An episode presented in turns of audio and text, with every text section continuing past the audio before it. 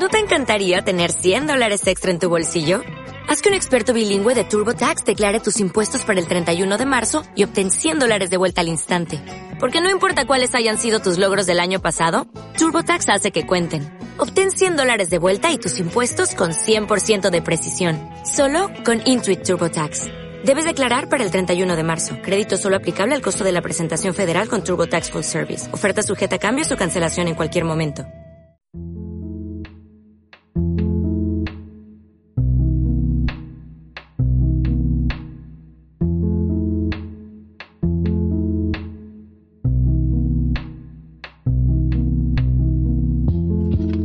Hola, hola, todos sean bienvenidos a este nuevo episodio de Muévete en la Matrix, con la novedad de que Muévete en la Matrix ahora se da video podcast.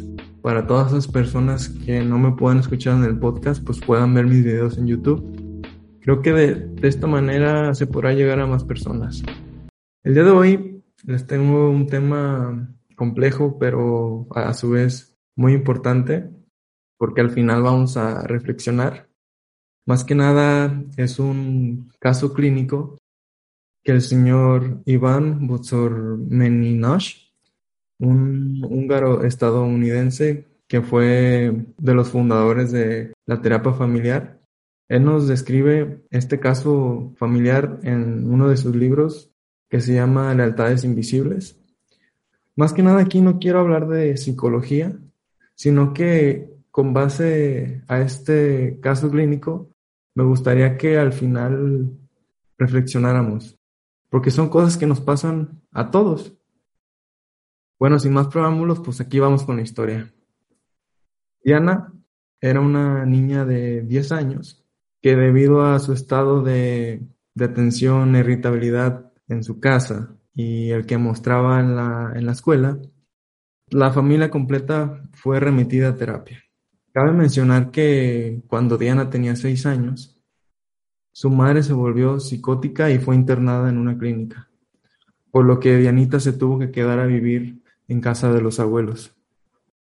Los especialistas narran que la primera sesión de la terapia familiar fue realizada en el, en el hogar. Los especialistas notaron una fuerte tensión entre los abuelos. La abuela trataba de llamar la atención de los terapeutas. Ella puntualizaba todos los motivos de resentimiento que ella tenía en contra de su marido, que tenía cosas que no podía perdonarle, le describía, les describía por qué ella no podía tener pues esa intimidad con, con el abuelo. Le relató que cuando, cuando ella tenía 14 años, una noche que su madre no se encontraba, el padrastro intentó violarla. Y ella, pues oye, o sea, que el padrastro intente violarte. ¿Qué es lo primero que vas a, que vas a hacer? Pues me imagino que, que vas a contar a tu mamá, ¿no? Pues así es lo que pasó. Al siguiente día, ella intentó contarle lo que había sucedido la noche pasada a la madre. Pero ¿qué creen? La madre se puso del, del lado del padrastro, no le creyó y fue mandada con, con los abuelos. Entre más hablaba la, la señora se puede notar la desesperación y dolor que, que ella había estado cargando toda su vida. Imagínense cómo un evento como el que sufrió la señora, sin sanar, sale a relucir años después en su matrimonio. El hecho de que fue un objeto para el padrastro y que su madre ni siquiera le creyó, construyó una desconfianza gigante hacia los hombres y hacia las relaciones en general, por toda su vida. Imagínense ese ambiente hostil en el que habitaban esa casa. Los dos abuelos y Dianita, imagínense. Pues toda esa tensión, toda esa atmósfera tóxica salió a relucir, pues ¿dónde? En el comportamiento de, de Diana, en su, en su exagerada necesidad de llamar la atención en todos lados. Yo aquí los invito a reflexionar. Nosotros siempre vemos mal al niño que hace bullying. Los invito a que, o sea, vean la otra cara de la moneda. O sea, a lo mejor ese niño hace bullying, hace muchas cosas, pero a lo mejor ese niño es abusado sexualmente en su casa. A lo mejor ese niño ve cómo golpean a su mamá en su casa. Y todo sale a, relucir en, en la escuela, con los amigos. O también vemos a la tóxica, al tóxico, al cacas, como le dicen. Estamos tan, tan lastimados por lo que nos hicieron o nos dijeron que tenemos lleno de rencor el corazón y sentimientos hacia ellos. Aquí los invito a detenernos un momento a pensar el por qué ellos son así, que el por qué ellos actuaron así.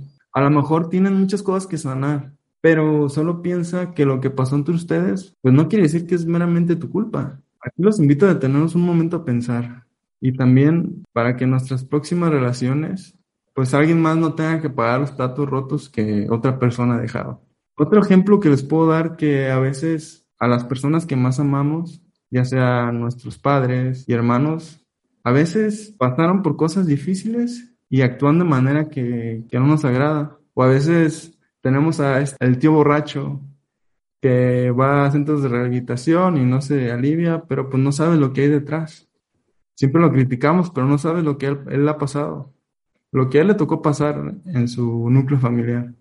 Siempre vemos una cara de las personas, pero si nos detenemos a pensar el por qué las personas son así, creo que tendríamos un poco de empatía con ellas. Nuestra vida sería mucho más fácil, se nos haría más sencillo perdonar, tolerar y soltar las cosas.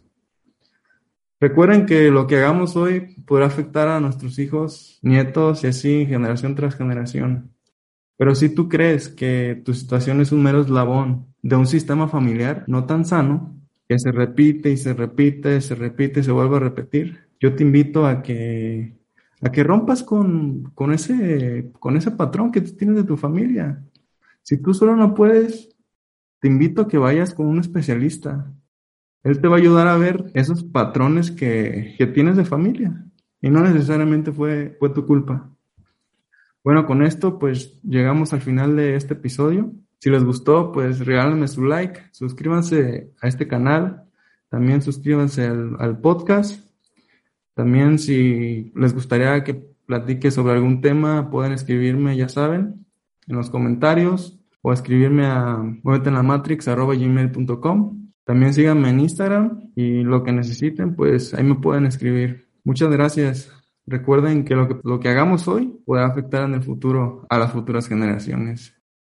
Muchas gracias, nos vemos, tu amigo Osmar Sandoval Cardona.